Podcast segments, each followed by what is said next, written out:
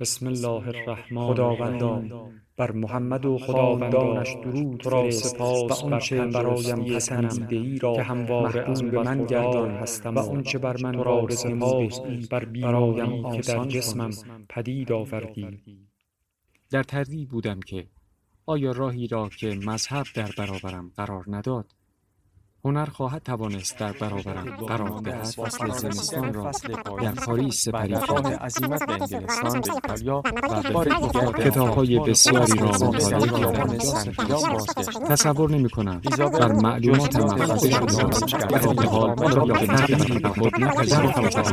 به نظرم رسید این زمان خیابستانی بود. امواج نور ماهی از میان شکاف بهره داشت که حاضر بودم بمیرم، ولی از آن چشم نپوشیدم. تصویری همانند فولاد مزار. چطور می توانم برای شما تشریح کنم مسحور زیباترین زیبایی های عالم گشتم؟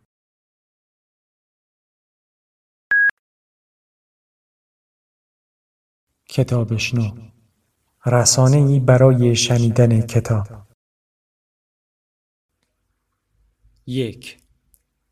سنتپرون، اکتبر هزار و نهصد و شانزده.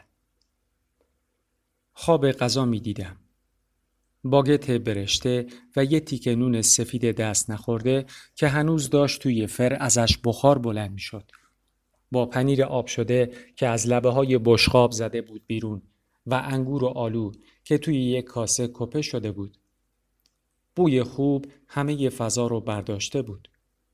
چیزی نمونده بود خودم رو بهشون برسونم و کمی ازشون بردارم که خواهرم جلوم رو گرفت. پاشو.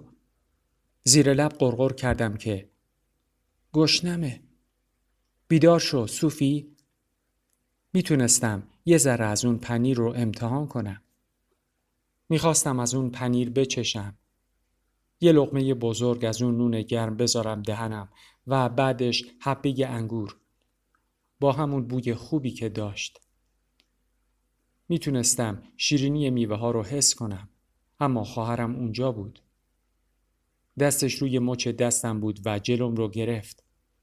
نذاشت چیزی بخورم. تو یه چشم به هم زدن همه چی، بشقابا و حتی بوهای خوش محو شدن.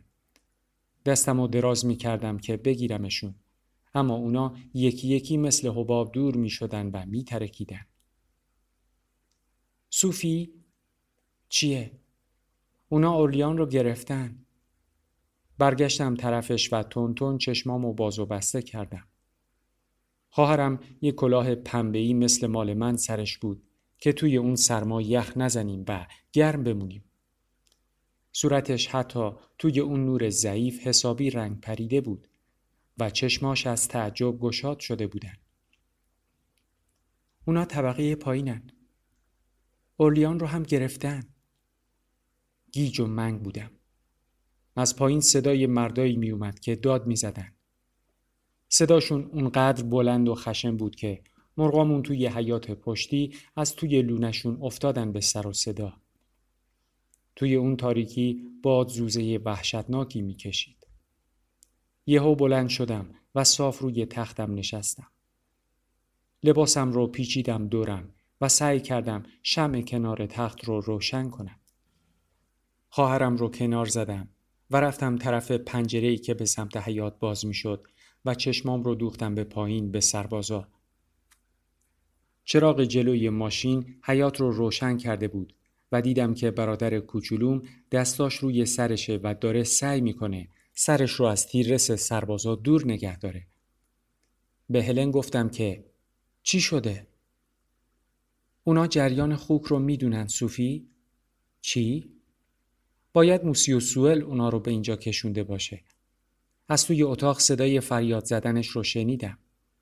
میگن اگه اورلیان جای خوک رو بهشون نگه با خودشون میبرنش. اون هیچی بهشون نمیگه. سعی کردم خونسرد باشم. صدای گریه زاری برادرمون رو که شنیدیم لرز کردیم. بعدش هم خواهرم رو درست تشخیص نمیدادم. بیست و چهار سال داشت، اما انگار چهل و چهار ساله بود. میدونستم ترس اون توی چهره خودم منعکس شده. این همون چیزی بود که ازش میترسیدیم. هلن زیر لب گفت سربازا یه فرمانده با خودشون داشتن. اگه پیداش کنن. صداش از ترس می‌لرزید. ادامه داد. اونا همه ما رو دستگیر می‌کنن صوفی. میدونی که سر آراس چه بلایی اومده. کاری با همون می‌کنن که برای دیگران درس عبرت بشی. سر بچه هامون چه بلایی میاد. ذهنم درگیر بود.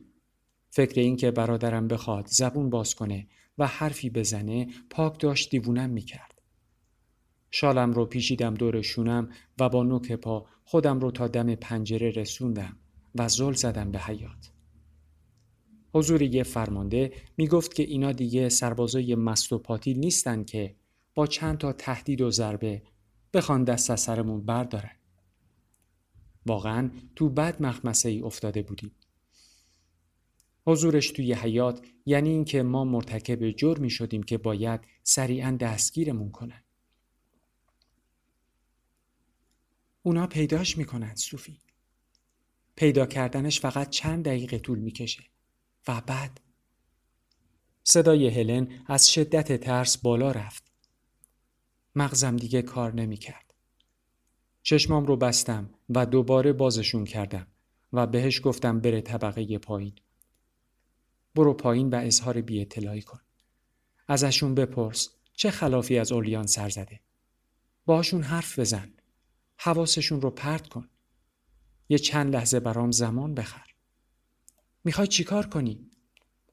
دستم رو گذاشتم روی بازوی خواهرم و فشارش دادم. برو، اما چیزی بهشون نگو. فهمیدی هلن؟ همه چی رو انکار کن.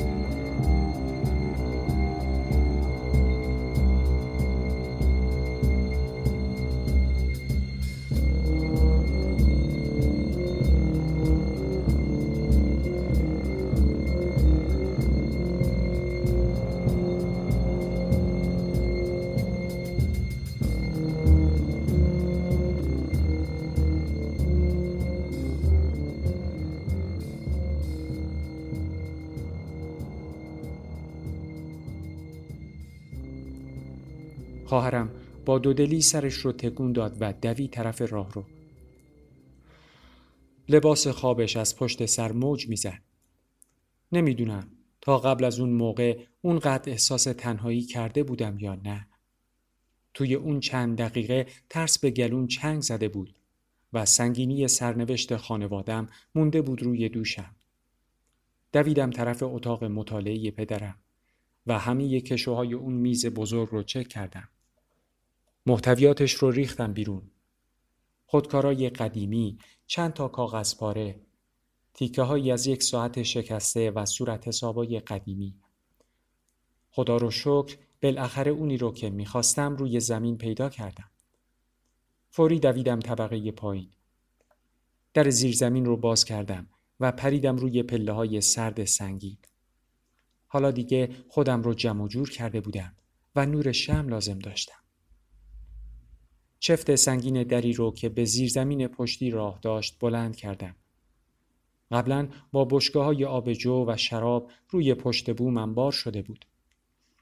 در یکی از بشکه‌های خالی رو کنار زدم و در آهنی فر پخت نون رو باز کردم. بچه خوک ما که هنوز خیلی خوب بزرگ نشده بود خواب آلوده پلک میزد. صداهای ریزی از خودش در می آورد و از توی تخت خوابی که از کاه پر شده بود به هم نگاه می کرد. بلندش کردم تا روی پاهاش وایسه. اصلا راجع به خوک بهتون گفتم؟ ما این بچه خوک رو موقع آزادسازی مزرعه موسیو ژرارد گرفتیم. این هدیه‌ای بود که از طرف خدا به همون رسیده باشه. تنها و سرگردون سر یه پیچ از پشت کامیون آلمانیا که همه ی بچه خوک‌ها رو توش بار زده بودن افتاد پایین دقیقاً پیش پای مادر بزرگ پویلن و خورده بود به گوشه ی دامنش. هفته ها بود که داشتیم بهش بذر و تحموده ی غذا می دادیم. به امید اینکه اینقدر بزرگ و پروار بشه که بتونیم باهاش یه غذای عالی برای همه خانواده درست کنیم. تصور پوست تردش که از گوشت آبدارش جدا میشه از ماها پیش اهالی لوکاگروژ رو امیدوار نگه داشته بود. از بیرون دوباره صدای برادرم رو شنیدم که داشت داد میزد و بعدش هم صدای خواهرم که خیلی زود با صدای زننده یه افسر آلمانی قطع شد.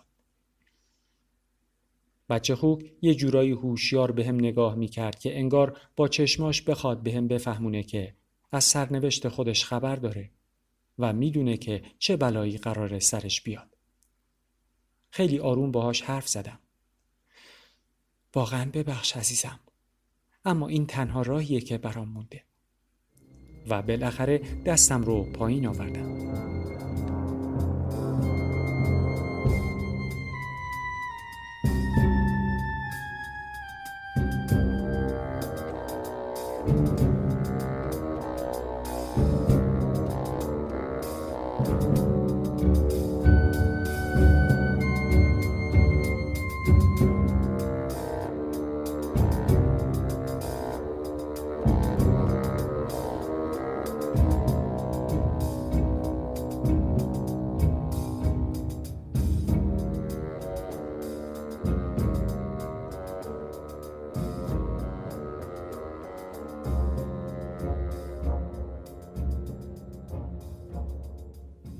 چند دقیقه بعد خودم رو رسوندم بیرون.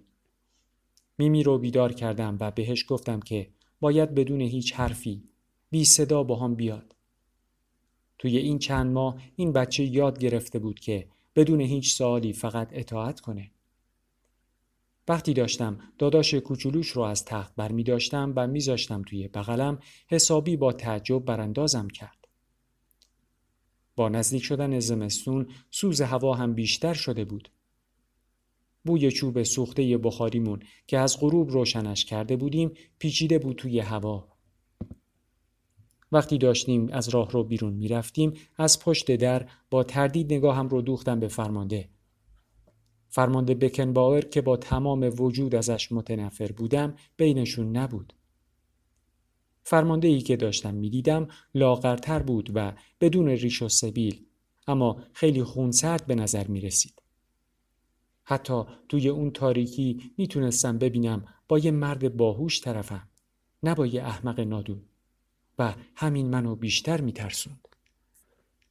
فرمانده تازه وارد متفکرانه زل زده بود به پنجره‌های ساختمون. شاید پیش خودش فکر می‌کرد این ساختمون از مزرعه فوریر که الان توش مستقرن مناسب تره. همون جایی که افسرهای ارشد آلمانی شبا توش میخوابیدن. بهش مشکوک بودم. چون احتمالاً اون میدونست که ما از اون ارتفاع میتونیم بیشتر قسمتهای شهر رو ببینیم. از اون روزا که اینجا هنوز هتل پر رونقی بود، چند تا استبل برا اسبا و ده تا اتاق خواب مخصوص مهمونا برامون مونده بود. هلن روی سنگ فرش بود و با دستاش که دور اورلیان گرفته بود میخواست ازش محافظت کنه. یکی از مردا تفنگش رو بالا برد، اما فرمانده دستش رو بلند کرد. فرمانده دستور داد که بلند شو. هلن تلاش میکرد دستش رو عقب نبره. یک دفعه چشمم افتاد به صورت هلن که از ترس رنگ به رو نداشت. وقتی که میمی مادرش رو توی اون وضعیت دید، دستش رو محکم‌تر به دستای من فشار داد. با اینکه قلبم داشت میومد توی دهنم، منم دست میمی رو فشار دادم. با تمام قوا طوری داد زدم که صدام پیچید توی حیاط. محض خاطر خدا بگید اینجا چه خبره؟ فرمانده فوری برگشت طرف من. معلوم بود از تون صدای من جا خورده است. یک زن جوان همراه یک بچه کوچک که داشت شستش رو میمکید و به دامنش چنگ زده بود، با یک نوزاد که محکم به قفسه سینه‌اش چسبیده بود، داشت از راهروی سرپوشیده وارد حیاط میشد. کلاه هم به شکل اریب مونده بود روی سرم و لباس شبم طوری بود که انگار چسبیده باشه به پوست تنم. توی دلم خدا خدا می کردم که فرمانده صدای تپش قلبم رو نشنوه. روی صحبتم با خودش بود. دقیقاً به چه جرمی سربازاتون اومدن ما رو تنبیه کنن؟ حدس می زدم که از وقتی خونش رو ترک کرده هیچ زنی با همچین لحنی باش حرف نزده. سکوتی که توی حیات حاکم شده بود نشون میداد که همه حسابی جا خوردن. خواهر و برادرم که روی زمین نشسته بودن، با توجه به اینکه همچین نافرمانی‌هایی ممکن بود سر همه رو به باد بده، برگشتن طرف من تا بتونن بهتر منو ببینن. شما؟ مادام لفیور هستم. میتونستم ببینم که با نگاهش داره حلقه ازدواجم رو چک میکنه که بدونه مجردم یا متأهل. نیاز نبود خودش رو اذیت کنه. مثل همه زنهای محلمون همون اوایل اون رو برای خرید غذا فروخته بودم. مادام، ما اطلاعاتی داریم که ثابت میکنه شما به طور غیرقانونی احشام پرورش میدید. فرانسوی حرف زدنش مقبول بود و نشان میداد که محل مأموریت سابقش توی کشور اشغالی تون صداش رو آروم کرده. مردی نبود که با مسائل غیر منتظره تهدید بشه. احشام؟ یه منبع موثق به ما خبر داده که شما از یک خوک توی این ساختمون نگهداری میکنید. باید بدونید که طبق قانون نگهداری از احشام بدون مجوز جریمه سنگینی داره خانم. نگاهش به من بود.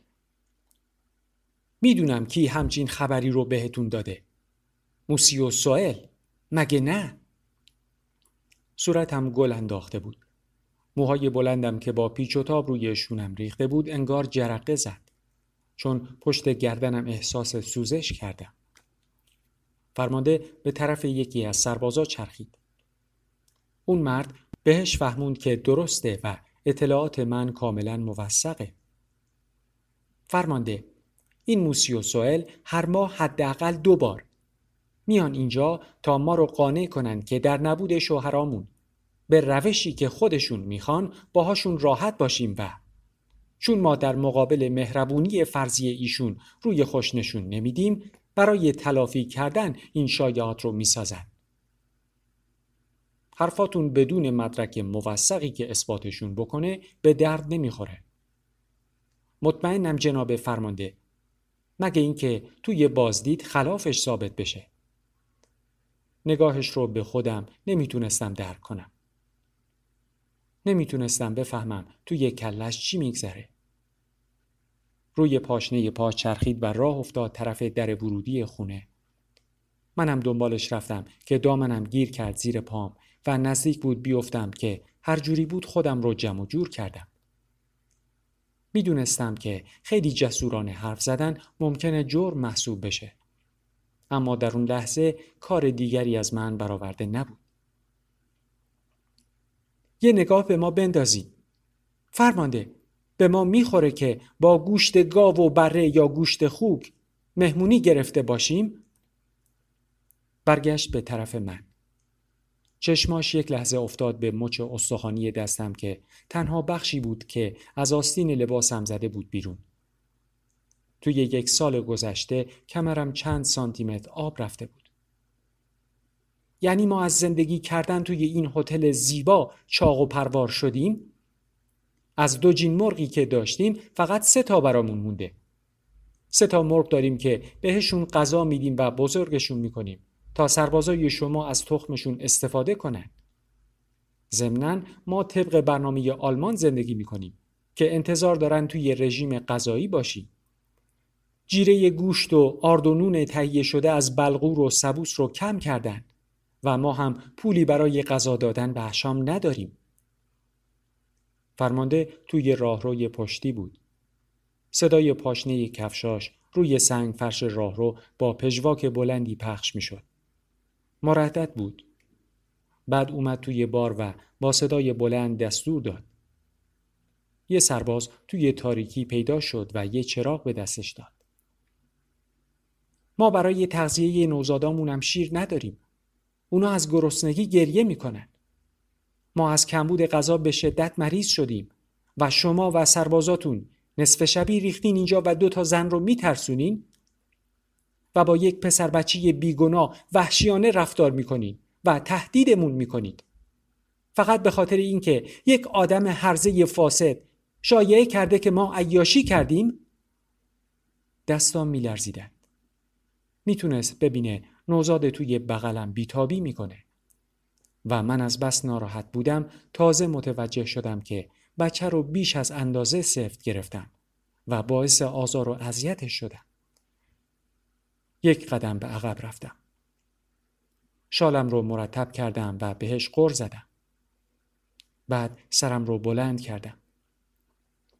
نمیتونستم تندی و خشونت رو توی صدام قایم کنم. خونه ما رو بگردید جناب فرمانده. اصلاً زیر و روش کنید و همین چند تا دیوار و ستون رو هم خراب کنید. همه ی ساختمون رو هم بگردید.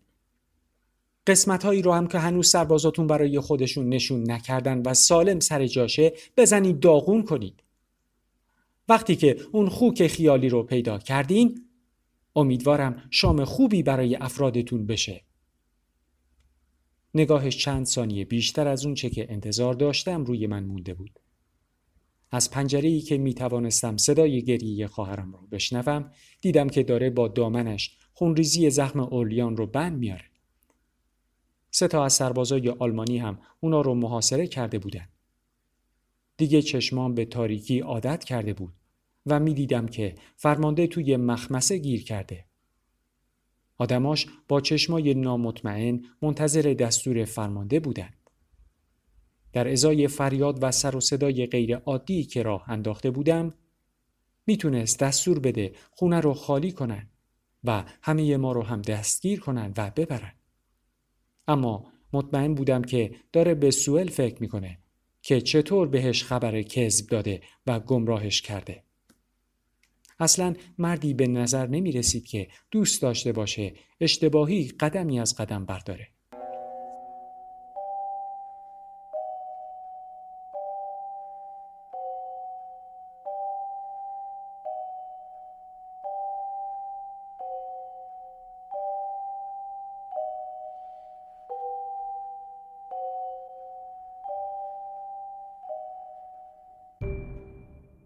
هنگامی که من و ادوارد پوکر بازی می کردیم، می خندید و می گفت یه رقیب سرسختم که هرگز چهرم احساساتم رو بروز نمیده و نمیشه فهمید توی سرم چی می گذره.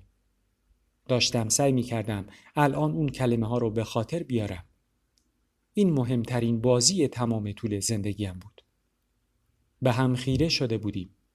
من و فرمانده. یک لحظه احساس کردم همه ی دنیا داره دور سرم میچرخه. صدای جابجا شدن و آماده شدن تفنگا رو میشنیدم. خواهرم سرفه میکرد. صدای پرنده هامون هم از قفساشون میومد. صداها وقتی قطع شد که من و فرمانده به چهره هم زل زدیم. قسم میخورم که صدای تک تک تپش های قلبم رو میشنیدم. چراغ رو بالا کشید و سیاهی روی دیوار با نور طلایی کمرنگی روشن شد. نقاشی بود که ادوارد اوایل ازدواجمون از من کشیده بود. من بودم. اون هم سال اول ازدواجمون. موهای ضخیم و درخشانی که روی شانه هام ریخته بود و یه پوست براق و تمیز. نگاهی جذاب که با یک متانت ستودنی به نقاش زل زده بود. خودم این تابلو رو چند هفته پیش از گنج درآورده بودم و به خواهرم گفته بودم که لعنت به من اگر آلمانیا بخوان برام تصمیم بگیرن که توی خونمون به چی نگاه کنم. فرمانده نور رو یکم بالاتر آورد تا بتواند بهتر و واضحتر عکس رو ببیند. هلم به هم هشدار داده بود که اون رو اونجا نذارم. صوفی، تابلو رو نذار روی دیوار. برامون درد سر میشه. وقتی که بالاخره فرمانده برگشت طرف من، چشماش پر از اشک بود. یک نگاه به صورتم کرد و دوباره به تابلو نگاه کرد. شوهرم این تابلو رو کشیده. نمیدونم چرا حس کردم لازمه بدونه شوهرم تابلوم رو کشیده. شاید به خاطر اطمینان از خشم پرهیزکارانه ام بود. شاید هم به خاطر تفاوت موجود در عکس دختر توی تابلو و دختری که الان کنارش وایساده. شاید هم به خاطر کوچولوی بوری که پیش پای ما بیقرار بود و گریه می کرد. ممکن بود آلمانیا بعد از دو سال اشغال شهرمون چشماشون رو به یک جرم ناچیز ببندند و نخوان اذیتمون کنند. اول کمی طولانی تر از حد معمول به تابلو خیره شد و دوباره به پوتینش زل زد. فکر می کنم همه چیز برامون روشن شد، مادام. البته صحبتامون هنوز تموم نشده. اما نمیخوام امشب بیشتر از این مزاحمتون بشم. از خوشحالی بال در آوردم و شک ندارم که اون هم متوجه شادمانی من شد و من رضایت رو توی چهرهش دیدم. شاید همین براش کافی بود که اگر جرمی رخ بده خودم آماده مجازات هستم. مرد باهوش و زیرکی بود. باید در رفتار باهاش خیلی محتاط می بودم. آقایون؟ سربازا به طرفش برگشتند و مثل همیشه بی هیچ حرفی ازش اطاعت کردند و به طرف خودروی نظامیشون راه افتادند. یونیفرم مشکی که به تن داشت زیر نور ماشین یک دست به نظر می رسید. تا دم در به دنبالش رفتم و همونجا وایسادم. آخرین صدایی که ازش شنیدم دستوری بود که به راننده داد تا به طرف شهر حرکت کنند. منتظر موندیم تا خودروی نظامی از پیچ جاده پایین رفت. چراغ ماشین راه رو تا مسافت زیادی روشن می کرد. هلن شروع کرد به لرزیدن. سعی می کرد روی پاهاش وایسه. دستش که مثل گچ سفید شده بود روی پیشونیش بود و محکم چشماش رو بسته بود. اورلیان به زور کنار من روی پاهاش وایساده بود و دست میمی رو گرفته بود و از گریه بچگانه اون ناراحت بود. منتظر بود تا صدای موتور ماشین کاملا محو بشه. صدای ناله ماشین از اون طرف تپه طوری بود که انگار بهش زیادی فشار اومده باشه. زخمی شدی اورلیان؟ دستم رو گذاشتم روی سرش. پوست سرش خراشیده شده بود و کبود بود. چجور آدمایی میتونن به یک پسر غیر مسلح حمله کنن؟ نه، طوری نیست. اونا حتی نتونستن منو بترسونن خواهر. فکر کردم تو رو بازداشت میکنن. خواهرم داشت باهاش حرف میزد. فکر کردم همه ما رو میگیرن. واقعا از دیدن هلن توی اون وضعیت ترسیدم. از ترس بالا و پایین می رفت. اشکاش رو پاک کرد و همینطور که داشت دخترش رو بغل می کرد به زور لبخند زد. آلمانیای احمق. همه ما رو ترسوندن، نه؟ مامان احمقی که ترسید. بچه بی صدا و آروم به مامانش نگاه کرد. با خودم فکر می کردم که یعنی ممکنه باز هم میمی رو در حال خنده ببینم؟ ببخشید، الان دیگه کاملا خوبم. و ادامه داد. خب، بیاین همه بریم توی خونه. میمی، یه خورده شیر مونده، برات گرمش میکنم. دستش رو با لباس خونیش خوش کرد و به طرف من درازش کرد تا بچهش رو ازم بگیره. میخوای من جان رو بگیرم؟ یهو به طرز وحشتناکی شروع کردم به لرزیدن. و تازه فهمیدم چقدر باید از حضور سربازا می ترسیدم. پاهام انگار توی آب بودن. تمام قوای پاهام ریخته بود روی سنگ فرش. با تمام وجود فقط می خواستم بشینم. گفتم آره، فکر کنم بهتره بگیریش. خواهرم بچه رو گرفت و یواش زد زیر گریه. زیر نور محو شب توی پتویی که پیچیده بود و شکل گهواره رو داشت، صورت اون بچه قنداق پیچ شده پیدا شد. توی اون قنداق یه بچه خوک صورتی پرزدار بود. خودم قبل از همه لب وا کردم. جان طبقه بالا خوابیده، نگران نباش. دستم رو به دیوار تکیه دادم تا بتونم خودم رو صاف نگه دارم. اولیان از پشت شونه ی هلن منو نگاه میکرد. همه زل زده بودن به من. وای خدای من! مرده؟ نترس. بیهوش شده. کلروفرم زدم. یادم اومد که پدر یه بطری کلروفرم همیشه توی اتاق مطالعه نگه می داشت. برای کلکسیون پروانه هاش. فکر کردم امکان داره بیدار شه.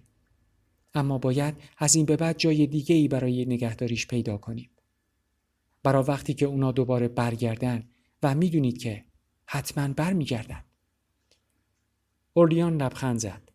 از اون لبخندای نادری که همیشه از سر رضایت تحویل میده. هلن خم شد تا خوک کوچولوی بیهوش رو به میمی نشون بده و هر دوتاشون خندیدن. هلن همینطور داشت پوزه و پوزه بند خوک رو چک میکرد که ببینه زنده است یا نه. هرچند هنوز باورش نشده بود چی توی بغلشه. تو قبل از اومدنشون خوک رو برداشته بودی نه؟ اونا اینجا بودن و تو خوک رو جلوی دماغشون گرفته بودی و اونا رو به خاطر اینجا اومدن توبیخ میکردی؟ صداش پر از ناباوری بود.